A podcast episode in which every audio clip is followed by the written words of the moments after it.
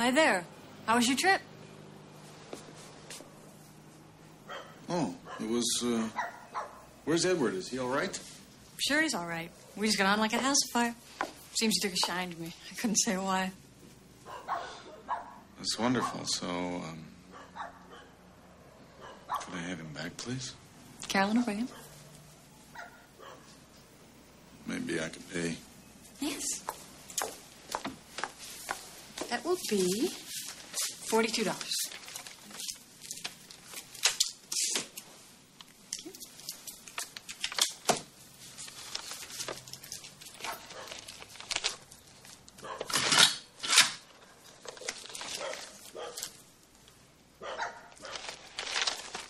Signature and phone. I don't know if I mentioned before that it so happens I train dogs. Is that right? Is that your home phone or your business? Both. Why? What difference does it make? I was just wondering. My speciality is dogs that bite. Specialty. Webster prefers specialty.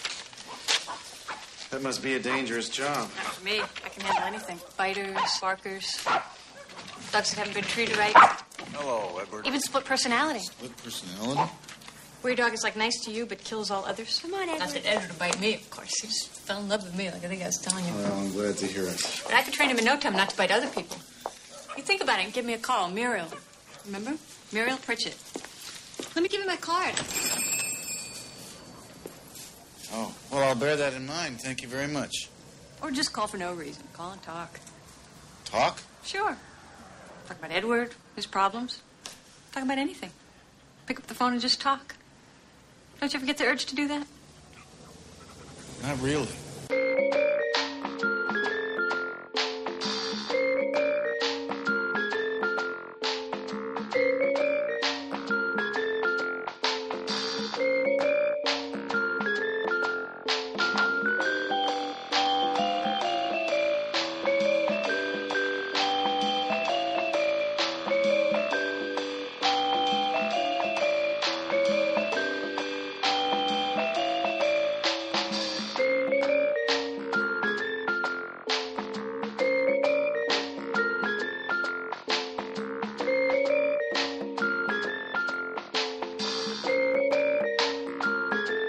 Welcome to Trilogy in Theory. My name is Webb, and this is my co host Mike. We begin a new trilogy this month, and we start with 1988's The Accidental Tourist, a film that I didn't even know existed. A film that I feel like if I had seen in my youth, I would have forgotten the moment it ended, and yet it resonated with me so deeply. Okay, good. 'Cause I was like, this is a terrible start to a new month where you're like, hey, listener, I discovered something that you will soon forget. no, no. When you mentioned it to me, I was like, I don't know where he's going with this, and I'm so happy that you mentioned this. Is it's like nobody's fool all over again, and I I have to do this because I I'm I'm gonna dig in my own grave here, but Geena Davis isn't someone that I find super attractive, but. I knew it. I knew, No, hold on a s- I knew where this was going. Before you even started your sentence, I'm like, Webb's going to call her ugly. No! this is the part of the show. Take a shot. No. Tit super fans. you know, uh, one of the things she described about the film is she r- was reading the Anne Tyler book, The Accidental Tourist, while on the set of The Fly. She fell in love with the character of Muriel, and she's like, I need to play this character if it ever becomes a film. And so she contacted her agent, and she said, Can we get the rights to this so that I can play Oh, okay. Muriel? And not knowing that, well, that's not how things work. The rights to the book had already been optioned and sold before it was ever published. like a a stupid woman thinks she can take control of her career in Hollywood. Was she insane? Especially in the 80s? Are you kidding me? No. Uh, I mean, we jest, but it's it's only because it was true. It's really depressing. and, and and she wa- well she was very depressed because of that. She's like really frustrated that she wanted to play the character. She's like, oh no, not someone else is going to play it. And another fun trilogy in theory trivia fact: Meg Tilly was up for the part, and she really wanted to play that character very badly as well. And ultimately, Geena Davis got the part. now I know why you're calling Miss Davis. No, I- fandom for Meg Tilly. Good lord, what did the kids say? You're you were standing for Meg Tilly. I'm sure no one has ever said that. that sentence. I've not. Thank God. While I am standing for Meg Tilly, I am not calling Geena Davis ugly. I think if there's one person, one actress who could have done the character justice that's not Geena Davis, it would be Meg Tilly. And what's funny is that Anne Tyler uh, wanted to visit the set. And so uh, Geena Davis got very flustered. She's like, oh my gosh, when she came on set. And the way Geena Davis describes her, she's like, wow, she is beautiful. And I was like, wow, well, I got to look Anne Tyler up now. I would like to see what what Geena Davis definition of what what people, you know, it's always fun to see where people are in their adjectives. And where cuz Geena Davis for me I really do go back to like Glenn Close and Helen Mirren, where it's like she's that level of. That's where I appreciate her in terms of her looks. Which is not at all. No, that's not true. What I was saying. only, only if he's he's forced to by filmmakers such as Lawrence Kasdan, then he might. I look up Ann Taylor. I was like, what does she look like? She looks just like Helen Mirren. and I thought it was very funny. But Geena Davis, ab- like, these two characters, Muriel and Macon, are so fully formed. They're so well written, and I have gone through uh, the the book a little bit, not all of it. The the first like third. This is a beautiful adaptation, beautiful, and the two characters come through swimmingly, and it's such good work from Geena Davis and from William Hurt. Because when I first started the film, it's hard to like Macon. It just is because I don't know if you're if he's reacting to the loss of his son in you remember the movie Rabbit Hole? Boy, that was Yeah, I really like that. I did too, but I was like, this is hard to watch. This is Simple Plan all over again. Well, I didn't say that because I watched Simple Plan later, but it, it was a very similar experience. But I will now, damn it. yeah, I was like, I, It's been a depressing couple of months. I don't know if I can go back and watch Rabbit Hole again because that was like too real. So for something like this, I'm I'm looking at Macon and he's lost his son in in a pretty brutal way. His son was gunned down, and he's reacting to it almost as as if there's like an an out of body experience happening for him, and he's will not willing to come to grips with it. He kind of warms you over throughout the course of the film, and then Geena Davis is kind of on the opposite end of the spectrum, where she is just so bubbly everything from the self confidence of the character to the different outfits to the wonderful socks that she's wearing, especially in that the first scene uh, after Macon comes back to pick up his dog, and Kasdan, I think, purposely focuses on her feet and kind of looks up at her. A really, really brilliant, a brilliant shot. I was just swooning over this woman the entire film. So, uh, and to the point where I was frustrated at the ending. The last act, you've got Macon going back to Sarah, and I'm like, why? And then, you know, we live in this post Me Too right now movement where female characters are put under the microscope even more so than normal. And I found myself being frustrated with the character. I was like, why? How could she? How dare she go to Europe and try to get him back? Like she's she's you know an independent woman. She can do whatever she wants. But if it was a guy following a woman to you know a different country, like in so many countless rom coms, we don't bat an eye. it's the grand gesture. It's it's the that's Yes. the, the climax, right? Like you got to make the move. Uh, yeah, Geena Davis is kind of portrayed as kind of kooky, maybe creepy. You know, if you find her unattractive, like my No. co-host you're like, wow, this is a this is a fucking stalker. This is a Swimfan, or uh, I don't know. Well, for you, definitely Fatal Attraction because you, you're on record just calling Glenn Close a handsome woman. Uh, I'm glad you didn't say that about Geena Davis. It's weird. Okay, so I'm I'm guessing it's the fact that I'm dealing with a parent here, and I'm blissfully childless. I mean, I do have a dog when we record that I have to worry about tearing shit up. You you have uh you know a person that has their own thoughts and feelings on destroying your property, so you have to navigate those waters in uh, more subtle, nuanced way than me just saying, "Hey, hey, you over there, stop that!" barking back. I I was really into the the Macon character. I I find this to be one of the more unappreciated type of roles for an actor where you are reactive to everything without having big reactions. Uh, you have to take in the world and in some way reflect back um, what the world is this character is living in without expressing it with the uh, normal sort of actorly bag of tricks. I do. I, I think maybe more uh, like as I was watching this, like if they if they remade it, I was like, boy, Ryan Gosling would kill to play this role. Oh, Ryan man. Gosling loves nothing more than a part where he doesn't have to say or express much, which is funny because he's you know you go to Crazy Stupid Love and he's such a charming uh, performer and he can go big and uh, and uh, really use his his looks in the way that we probably expect.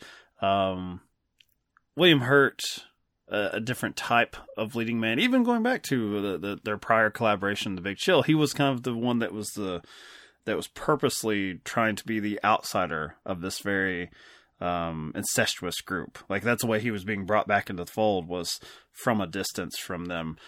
But I was impressed that the film shows incredible restraint in the way that this character navigates his trauma and that while he is dealing with a um, this predates the term manic pixie dream girl with Muriel here. Like the the expectation if you watch a, a Garden State with Natalie Portman or Elizabethtown with Kirsten Dunst is handsome guy has something bad happen to him and then this hot woman comes in and does all the talking for him gets him back on the horse Yeah. and he gets to fuck her too. you know, it's like it's, you know, that's that's that's that's the twofer there. You, you somehow you fix my problems with the sex and the talking, but we never really find out much about you.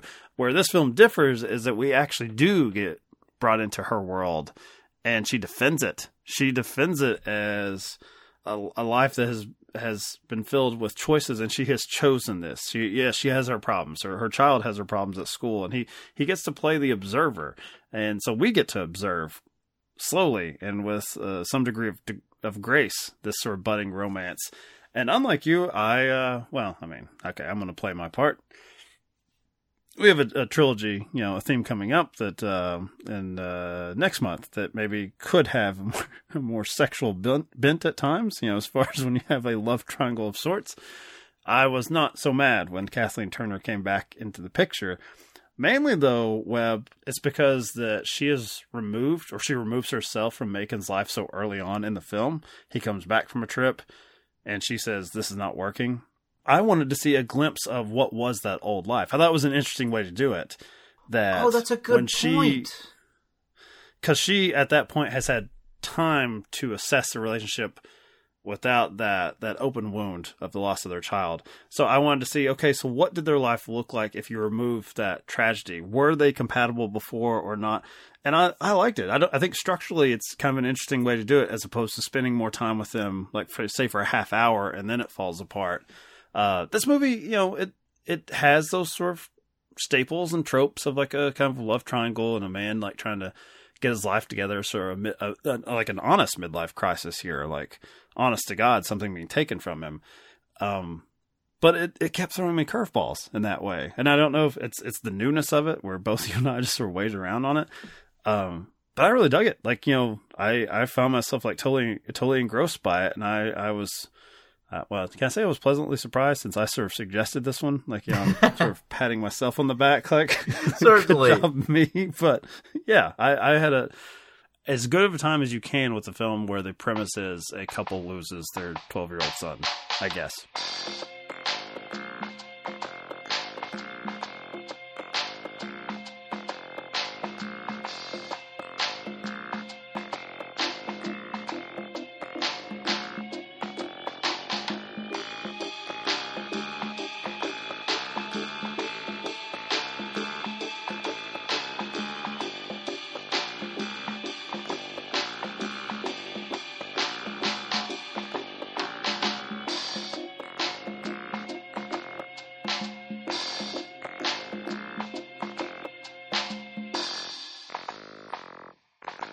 So in this particular love triangle, when you're coming, like the only reason it exists is because of a, a tragedy for two people.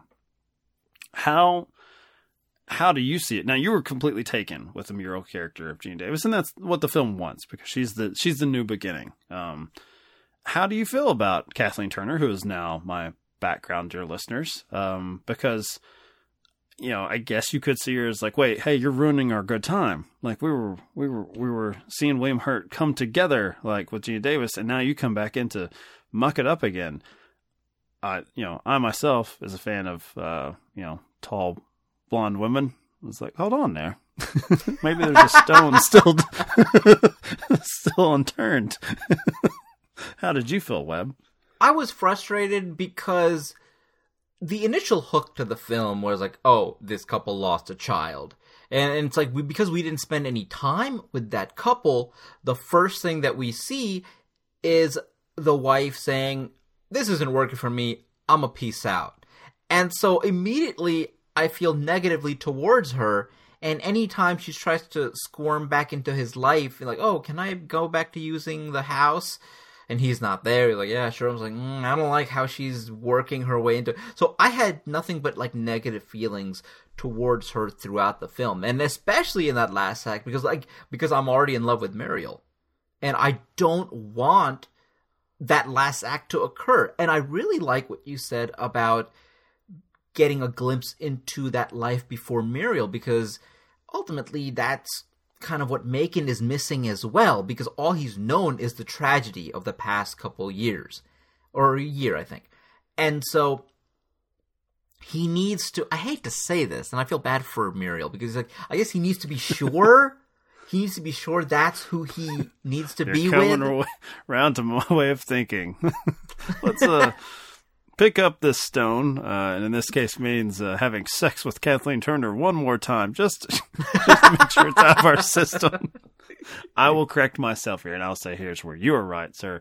Um, I called her a tall blonde. She is a blonde woman, but she's only five eight, which is not that tall in my neck of the woods, uh, because my wife is six one. And do you know how tall Geena Davis is? Oh, she's Six got- feet she's- tall. Six yeah. feet tall Yeah. we have a winner. We have a new champion in the accidental tourist love triangle. I I stand corrected. I'd have to go with Geena Davis. Oh, good God. These, uh, uh, I'd still so have sex with Kathleen Turner one more time, but Well, know, sure. it's really he, he's doing it for Muriel. He wants to be sure. Damn it. well, one of the things that really struck me was the relationship that Macon has with Muriel doesn't just stop there. Like she certainly, much like uh, the, with the dog, she's helping him. She's helping kind of fix him, and she notices the pain almost immediately, and she immediately decides, I don't want to honestly attractive, but it's that love at first sight type thing. She knows right away that this is somebody that she needs to be with. And they have this wonderful relationship, and she finally coaxes uh, those feelings out of him. But he does kind of the same thing for Alexander, her son. And I loved seeing that little parallel as well. And that's how we get a glimpse into her life because she becomes a part of his life and he becomes a part of her life. And all of that being wrapped up so well. And that's why that third act, I mean, again, you have to create that final conflict for the film. And it really did affect me. I was very, very concerned because he spent quite a bit of time with Sarah, with Kathleen Turner. And I was like, uh oh, I don't like where this is going. He's becoming way too comfortable. And seeing Muriel come back and come with him on the flight to, I think it was Paris, I was happy to see her and see, to see that she's not giving up. But at the same time, I'm like, you're too good for him. You're too good for him, Muriel. Ultimately, I am glad how it all turned out. And having spoken to you about it, I feel much better about this last act. Oh, obviously, this is one that I'm going to go back and revisit, but I don't need especially to because be- you're you've you've uh you've put your chips into the middle of the table. You actually purchased a uh, physical copy. You tracked one down, so I know you're proud of yourself with that. I wanted to ask you: Did you find? Because this is what I thought I had that. You know, also like okay, so we're going over some of the, um, you know, the, the way it tackles the the rom com tropes. I thought it was a sort of interesting way, especially from Muriel's point of view. She has this uh, line. I think you you're expecting when he starts to not meddle, but when he starts to say, uh, especially when it comes to her child's education. Um, like, I don't think this school's good enough for him. And she's like, well, you know, just a fact of our life is, you know, we can't afford to send him to some sort of private education. And he's like, well, I, I can, so that's what we'll do. And, and he's, I, I feel like he's attempting to be as much of a problem solver as she is with him. Like she she she gets him quickly. She gets like the problem with his dog. She understands like when he comes to her house and says, "Look, I have." He has a problem like sort of being around her child uh, for obvious reasons because of what he's just gone through. And what does she do? She just welcomes him into her home and basically puts him to bed. And it, it's this really like sweet gesture of you know they're non-sexual as far as like I don't always, and it's it's especially rare for what I've called the manic pixie dream girl. She's like, I don't really have anything that I can offer you. I can't say anything with you. You're just gonna have to sit with this feeling. This, this is just something you're gonna have to live with, and I I understand that, and I'm sort of bringing you into my life with all of that baggage. And I'm not saying baggage is like get over your dead son, but there are some things that it's refreshing in a film where a character doesn't have the great speech or the great line to comfort someone else but when he offers the same, like uh, his assessment, she's you know, is a as a good parent, especially single mom, like you know, let's not don't make promises to him that you you can't keep. Like she she's probably less guarded about her heart, certainly, and that she follows him to Paris. She puts herself on line, but she won't put her child on the line like that. I I enjoyed how realistic they handled these sweeping sort of romantic gestures from from from both characters this volley back and forth and even his the, you know they don't have the most romantic meetings in Paris. Are they eating at a Burger King? That's right. That's right. Well, it's funny that he his job his job is to write books to make sure people are comfortable in uncomfortable situations. And it's just it's a perfect metaphor for like where he is in life. And the scene that you talked about where she welcomes him into her home and there's very little dialogue on her part and like here's what you have. That's the best scene in the film. I think like that's that turn where the movie really takes it up to that next step. And then so much so even the next scene is a it's not like the following morning or whatever. It's him bringing pizza to that same house, and you just know that it's not the next day. Now they've been like I love how the filmmaking there. You, there's a certain time jump, and we don't need that one month later crawl or anything. Like we just know that this is good for him, and we've known since the be- since the first time we saw Muriel, we knew that this is who he needs to be with, and when it finally happens, it's such a wonderful moment r- really tremendous. We've talked quite a bit about this relationship and the little mini love triangle. One thing I gotta ask: What the hell is up with Macon's family? Did you mm. did you enjoy the non Muriel stuff about this film? Because it does flesh uh, out a world and gives you a background as right. to like this is yeah. why Macon is the way he is. Yeah, I mean, he's. I guess he seems like the, the fucking wild man in that that family. That he's. You know, I guess he travels because while yes, his his business and his his brand, so to speak, is to make sure people outside of their homes uh, or their their normal work environment will not have the indignity of feeling uh, displacement anywhere. That they will always they will always bring themselves uh, to whatever foreign land they are and make sure everything is catered to their own sensibilities of where they come from. Um, the extreme version of it would have to be his family, right? His sister who cannot abandon his brothers, like in this, like I was about to say ultimate caretaker, I guess creepy caretaker uh, position so much so that like a, uh, a vampire, family of vampires, they actually get, I guess, Bill Pullman like into the fold. like he he has genuine interest in uh, Macon's sister as uh, his what was he as editor? I, am guessing um, as publisher of sorts. Uh, you know, his contact person. I, I thought it was a, it was a bit of levity, but it's also a, it you know it's somewhat of a cheat. It's a signal to the audience that you want you, you want Macon to get out into the world. You're like, oh, not this. Like, I, I understand you got to take your time and uh, concoct your your weird uh, sort of uh, skateboard and laundry system, which um, was not entirely well thought out, like and causes injury. But um, Took me yeah, right that- back I- to the movie Casper. as I'm sure. I'm sure the makers of the mid '90s Casper, like, ooh, accidental tourist reference right here. this will play to the kids. uh, I did, I did, you know, I enjoyed it, but um, obviously, I'm, you know, I can just stare at the poster. I'm here for uh, Bill Hurt and Kathleen Turner, Geena Davis. Like, it, get get back to that. It does provide a bit of awkwardness when you know his uh, wife they separate from is clearly so accepted by his family. Um, it's kind of an interesting role for Kathleen Turner, to be honest, because I always saw her as like this kind of, uh, especially that voice, this sort of like wild, sort of like sex pot, uh, kind of femme fatale uh, type. Which uh, was she in Body Heat with uh, William yes. Hurt? Yes. Yeah, okay, that's you know that's where that's coming from. Um, I've always wanted to do um, uh, Peggy Sue got married for this podcast. If we could do some sort of like high school ish trilogy. Ever I've seen that one? No. Oh, okay. I'm gonna have to. All right, all right, put it on the list. Yeah, this is this. Honestly, this, I, I feel like this podcast has become so much of like my education as well, like the films that I should have been watching. And I'm glad. Had you seen Accidental Tourist prior to this?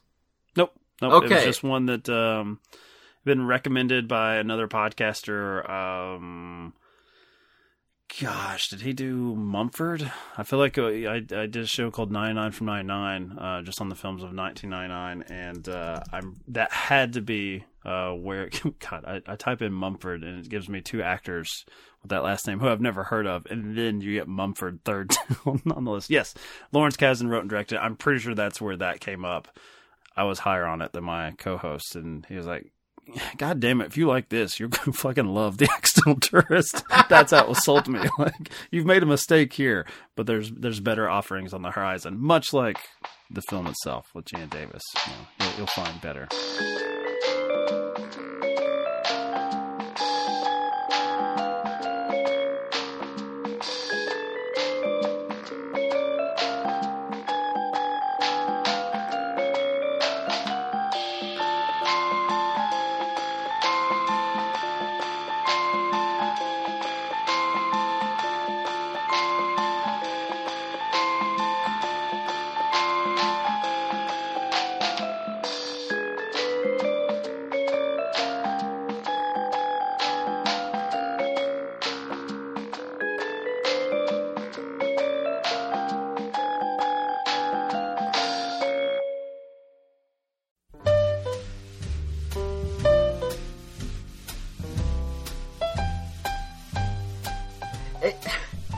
You know, when when in the future, when things are better in the world, and we finally uh, meet, I uh, like my wife and I are short Indian people, and we're gonna be looking up to you and your wife, and it's gonna be completely frustrating.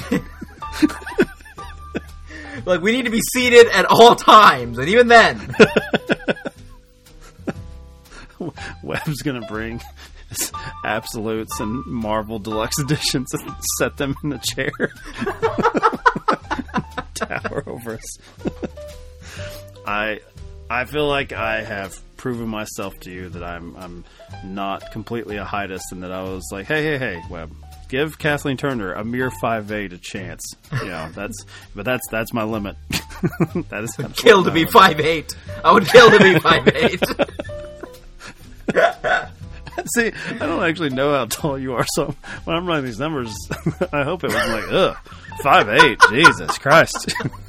No, I'm No, I'm, thanks. I'm between like five seven and five eight. Like on a good day. On a good day, I'll, you know, I'll project more confidence. like one of those puffer fish. Like I'll, I'll really get, you know, I'll get big. But I actually got reprimanded by uh, Pyro on uh, on Sober Cinema. We we did that show together. Uh, actually, you got reprimanded on an, uh, an episode. I don't know if it's released yet or not.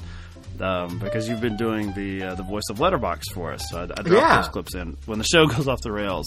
Um, and it, I actually just sort of edit live as I'm hosting, where I'm like, "Yeah, that's no good." Uh, so we're gonna move on to Webb now to cover up this mistake. Uh, drop that clip in. But as I did it, he reacted live as far as like, hey, uh, Webb, I think lives like down the street from me. And before the pandemic, I was like, hey, buddy, I'm moving back within the pandemic. and he said, I'm pretty sure that he's either blocked my number or avoiding me because when the vaccines came out, he said, I texted Webb and said, hey, man, got my vaccine. Hope you did too. Maybe we should go see a movie sometime. And he said that there was no response at No. I- And I'm like, Webb? My Webb? My tall Webb? He would never do that to me.